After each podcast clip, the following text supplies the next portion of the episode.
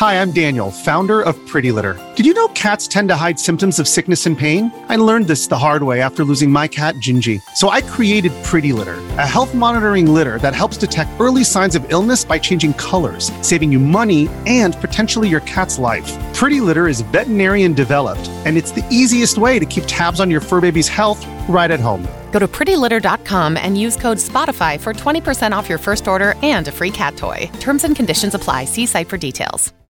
You're a podcast listener, and this is a podcast ad. Reach great listeners like yourself with podcast advertising from Libsyn Ads. Choose from hundreds of top podcasts offering host endorsements, or run a reproduced ad like this one across thousands of shows to reach your target audience with Libsyn Ads. Go to libsynads.com now. That's L I B S Y N ads.com.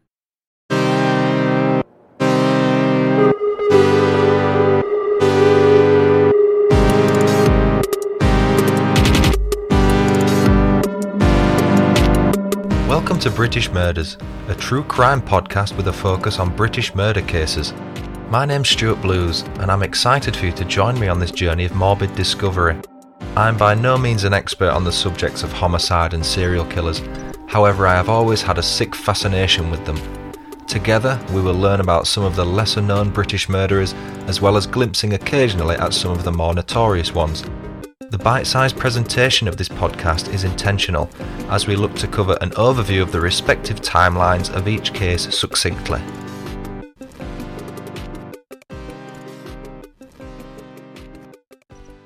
In the late 1980s, Britain's TV sets were blessed with game shows. Mastermind, Family Fortunes, Catchphrase, and Wheel of Fortune instantly come to mind. However, there was one show in particular that was not only popular, but it unknowingly featured the subject of this episode on the show as a guest in May 1989. That guest was 48 year old Welshman John William Cooper.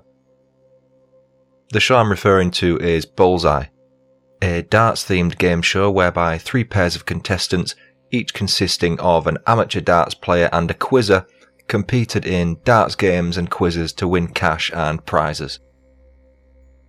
Throughout the show, Cooper would often look down and avoid eye contact with the show's host, Jim Bowen, something which would have initially been put down to nerves.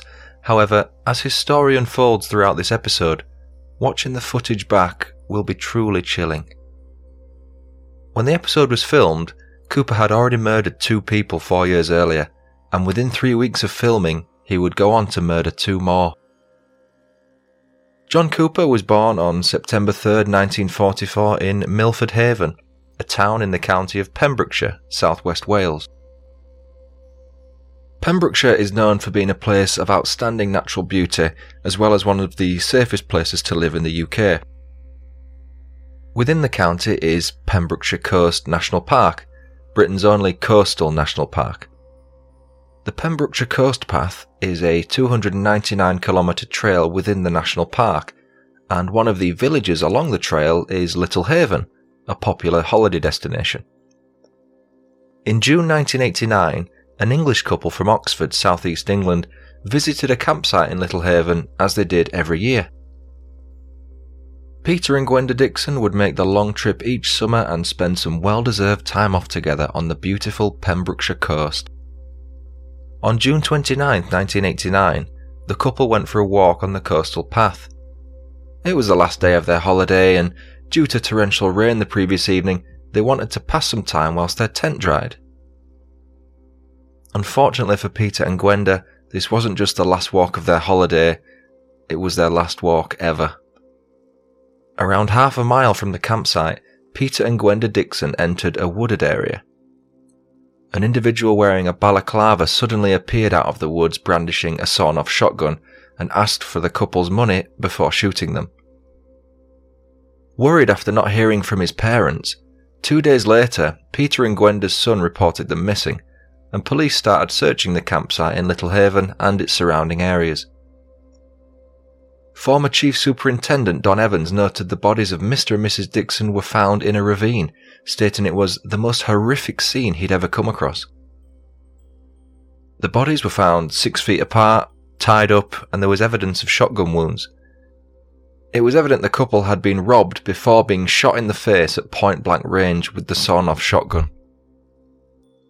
After this gruesome discovery, Pembrokeshire's largest ever murder inquiry was launched. This, understandably, sent shockwaves throughout the typically quiet, rural community. One of the items stolen from Peter Dixon was his cash card and his PIN number.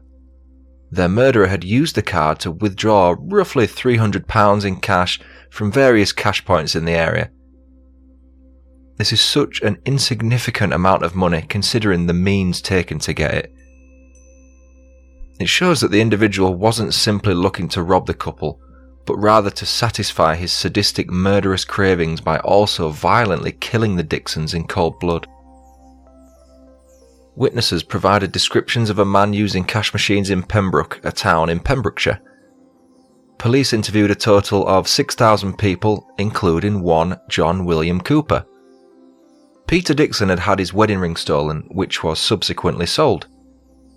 Having recently sold a similar wedding ring, Cooper explained to the police that this was, in fact, his ring, a statement which was supported by his family. At that point, nothing could link Cooper to the case as either a suspect or a person of interest. He had a violent past, however, this was not known to police at the time. Cooper's son, Andrew, said that he was nine years old when his dad first got violent with him. Andrew had refused to wear a pair of shorts and Cooper violently attacked him, bouncing him off door frames and throwing him around like a rag doll. Cooper had a facade when he was at the pub or out playing darts, often being patted on the back by his friends whilst they referred to him as good old Johnny. After 18 months with no leads, the murder inquiry was scaled down. Four years prior to the double murder of the Dixons, there was another double murder 10 miles from Littlehaven. In December 1985, police were called to a house fire in Scoveston Park, a small village in Pembrokeshire. Inside the house were the badly burnt bodies of Richard Thomas and his sister Helen. Richard had been shot in the head and stomach. Helen had been tied up and shot in the head. The house fire was suspected as being deliberately set in an attempt to hide any evidence relating to the double murder. The motive appeared to be a robbery that had gone terribly wrong. Police believed the house had been targeted as the robber believed that Helen was home alone, however, they were disturbed by Richard's arrival and panicked. The likelihood is that the victims knew their killer. Cooper lived less than a mile away from Scoveston Park. When he was questioned, Cooper and his family gave each other alibis which led to them not being regarded as suspects or persons of interest. Cooper told his son to tell the police, casually as you like, uh, just say we're all doing this, you know what they're like. They're just going to annoy us otherwise. Andrew thought nothing of it at the time, as he felt like he couldn't say no to his dad. In March 1996, having evaded police twice, Cooper struck again. Five local teenagers were walking through the fields of Milford Haven when they noticed a man walking towards them with a torch just as it was starting to get dark. He was wearing dark clothing, including a balaclava, and holding a sawn off shotgun. After tormenting the teenagers, Cooper raped and sexually assaulted two females in the group before robbing them all. Intimidation was used by way of firing the shotgun in the air as a warning shot. Once more, Nobody was caught, bringing the total number of unsolved cases in Pembrokeshire to three within 10 years. At the same time, the area was plagued with burglaries and armed robberies. The robberies tended to follow the same pattern as with Helen Thomas. Single females were targeted during the evening by a sole attacker wearing a balaclava and carrying a sawn off shotgun. In November 1996, the attacker was disturbed during one of the robberies. When fleeing the scene, the robber discarded some of the items he was carrying in a hedge. When conducting inquiries in the local area of the burned down house, police found stolen goods at a house they were making inquiries at. The house was that of John Cooper. Police searched both Cooper and his family's houses with a great deal of lost property being recovered from both. The evidence found connected Cooper to 29 burglaries and an armed robbery where he used a sawn off shotgun and wore a balaclava. There's a little bit of a pattern developing here. Police believed Cooper had realistically committed around 70 burglaries. This was the first time Cooper became a suspect of the murders on the Pembrokeshire Coast Path and Scoveston Park. Cooper was questioned about the two double murders and, when being transferred from a police van to the station, is quoted as saying, I am not a murderer. They're using me to clear old crimes. They shouldn't be allowed. Forensic evidence at the time drew a blank in relation to the two double murders However, Cooper was sentenced to 14 years in prison for burglary and robbery. In 2006, a cold case review was launched in regards to the three unsolved cases in Pembrokeshire. New forensic techniques were used and a total of 1.5 to 2 million pieces of paper had to be physically reviewed. Due to Cooper's consistent denial, police had to find what they call a golden nugget of evidence essentially one key piece of evidence that would mean Cooper's guilt could be proved beyond doubt. An interview team was put together to find out more information about John Cooper than even he knew himself. In public, Cooper came across as pleasant and well mannered. Behind closed doors, he took his aggression out on his son, Andrew. Cooper once struck his son to the ground, put a foot on his chest, and placed the barrel of his shotgun in Andrew's mouth. He would then proceed to tell 11 year old Andrew how worthless he was, that the family didn't want him anymore, before saying he should end his life. Cooper even went to the extreme of slowly pulling the trigger until it clicked. Unbeknownst to Andrew, there were no cartridges in the gun. Now, that has to be one of the worst examples of mental torture to a child that I've ever heard in my life. Andrew has stated that this was the day his childhood died. Cooper was a keen gambler and in 1979 won £90,000 on a spot the ball competition. This is where typically it's a picture of a football or soccer game. The ball in the picture is removed and people guess where they think the ball is. The winner then gets the grand prize. His family never benefited from the winnings. It was all spent on more gambling and alcohol. The alcohol then led to more beatings when Andrew was 12, Cooper grabbed him, bounced him off the walls, and started punching him with one hand while strangling him with the other. As a result of a particularly brutal punch to the back during this incident, Andrew to this day has 12 screws holding his spine together. Cooper soon lost his £90,000 winnings through business ventures that had no merit and were destined to fail from the outset. This is what police believe led to the burglaries that followed. He craved respect, so when he was interviewed, police were encouraged to listen to Cooper and let him talk. The hope being that they could use some of what he said to challenge him later down the line of the investigation. In July 2008, Cooper was interviewed by police for four days. He was still serving time in prison for burglary, however, a release date was imminent. For the first three days, police simply allowed Cooper to talk without responding. He believed the judge in his robbery trial had ordered the sawn off shotgun to be destroyed, and he was obsessing over this during the interviews. Cooper seemed worried that the shotgun had not yet been destroyed. It had already been forensically examined, but police asked scientists to inspect it again. Cooper was then returned to his cell to see out the last few months of his sentence. In January 2009, Cooper was released from prison after serving 10 years for burglary and armed robbery two years after the cold case review was launched in 2006. After finding no forensic evidence, the team changed their approach and started to look at clothing fibres. One item chosen to be reviewed was a pair of Cooper's shorts. The shorts matched the profile of an artist's impression of the suspect seen using Peter Dixon's cash card after his murder in 1989. Three years deep into the inquiry, the team had built a strong circumstantial case against Cooper However, the golden nugget of evidence was still missing. In April 2009, however, there was finally a breakthrough. After examining tapings from Cooper's shorts, a spot of blood was discovered by forensic experts. The spot of blood belonged to Peter Dixon. It was a full blood profile, meaning that it could be less than one in a billion people. This essentially means the evidence was incredibly strong and the likelihood of this not being Peter Dixon's blood was minimal. The police finally had their golden nugget of evidence, a link to one of the unsolved double murders. Further evidence was discovered on a shotgun found in a hedge, which was linked to Cooper by a screw found in his shed. The screw had come out of a hole in the gun.